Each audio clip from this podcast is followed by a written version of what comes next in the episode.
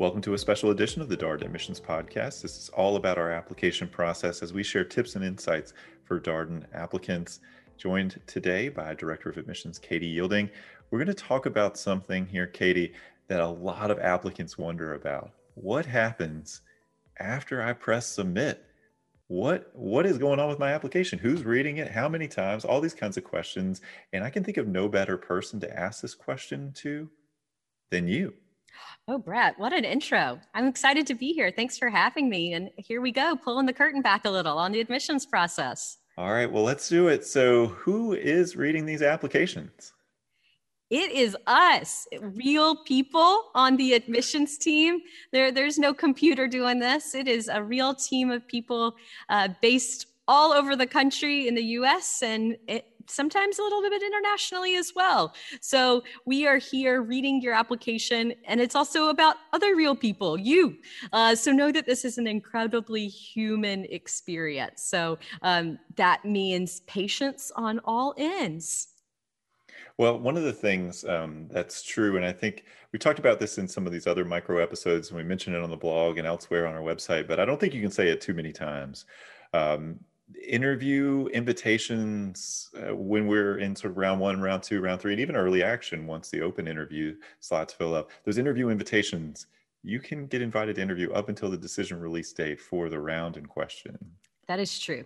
I think a good reminder is all of this takes time. So once someone submits their application, there is going to be a period of time when the committee is going to be reading those applications and then extending those invitations. So like you mentioned, there is some difference depending on the round. So I refer everyone to go look at the website and make sure you have an understanding of the program you're applying to, the round, the deadlines, and subsequently what interview invitation rules may apply depending on that round. So, um, Go, go do that homework and then come back and listen to the rest of this and we'll go from there so after you have an idea of maybe what to expect just know that we will begin interviews fairly quickly after an application deadline, but it, that period of time will go on up until the decision release date. So uh, no, no, need to look too deeply into when and why you may receive an invitation at a particular point in time. Again, remember that it's a team of real people reading those applications. And so um, it comes in waves.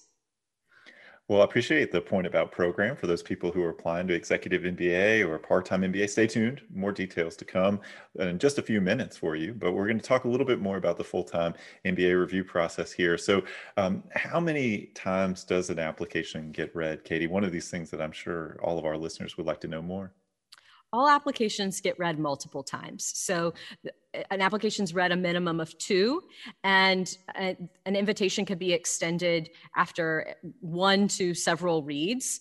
And then an application is going to be read at least several times after an interview as well. So beforehand, it may not it may be a, a, faster review of an application.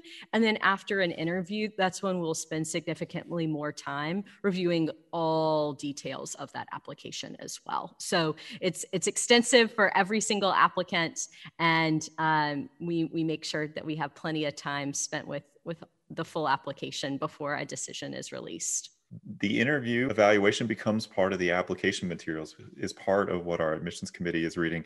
One of the things that i've heard you share before though early action applicants that rounds a little bit different when it comes to the interview process. There's open interviews uh, up until a certain point. Any tips for our early action applicants? Thanks for clarifying that. We do have a little bit of a different process for early action.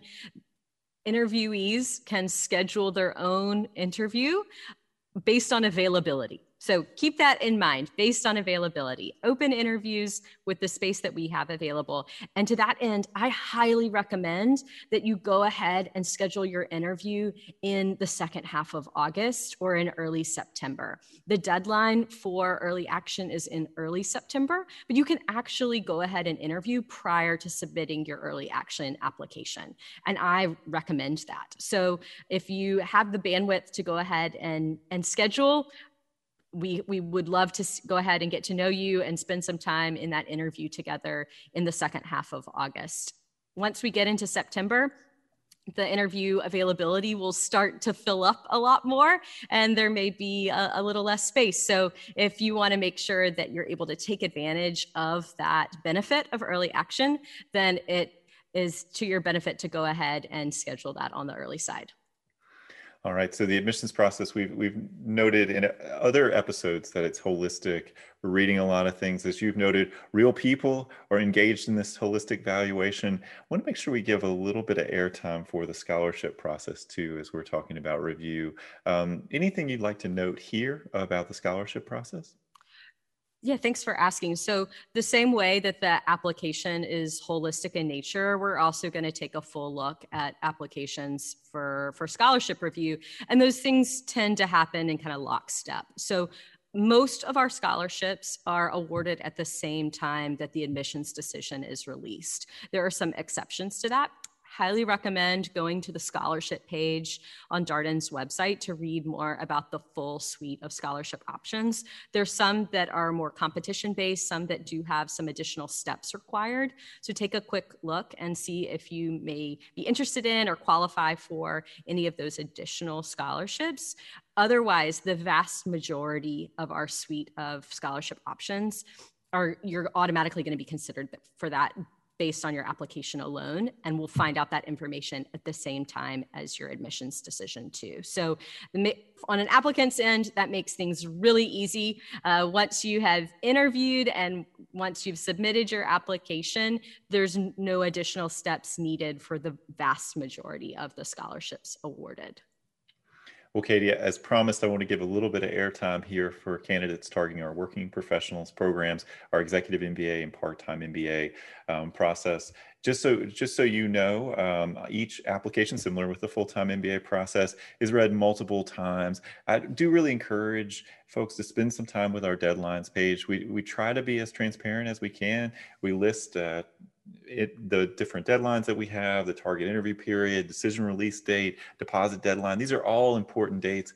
Um, as as Katie mentioned, with the full time MBA process, it completely applies to these uh, to the executive MBA program and part time MBA program as well. We can extend interview invitations up until the decision release date uh, for the round in question. So the waiting is the hardest part. It can be stressful, um, but you know, patience and know that you know we are reading each person's application multiple times and really trying to get to know you uh, through that holistic uh, evaluation.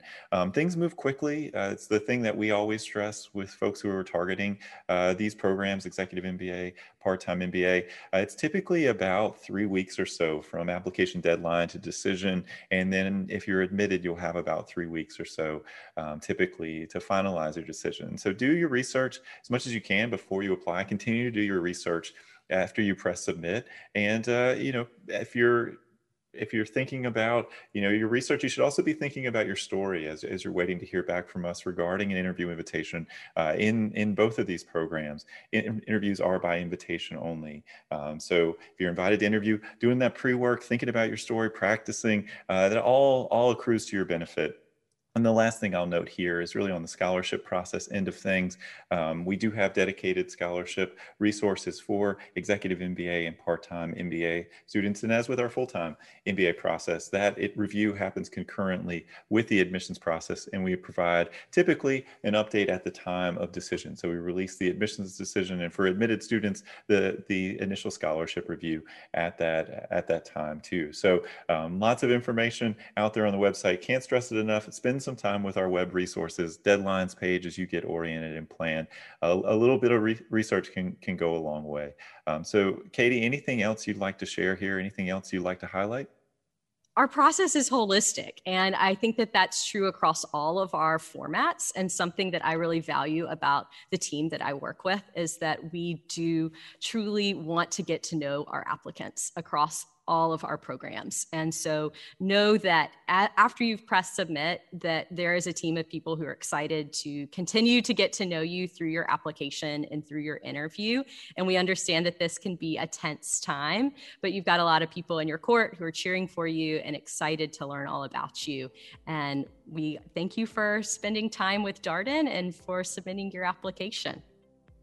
Well, thank you, Katie, for your great tips and insights into all of our applicants. Best of luck. Thanks, Brett.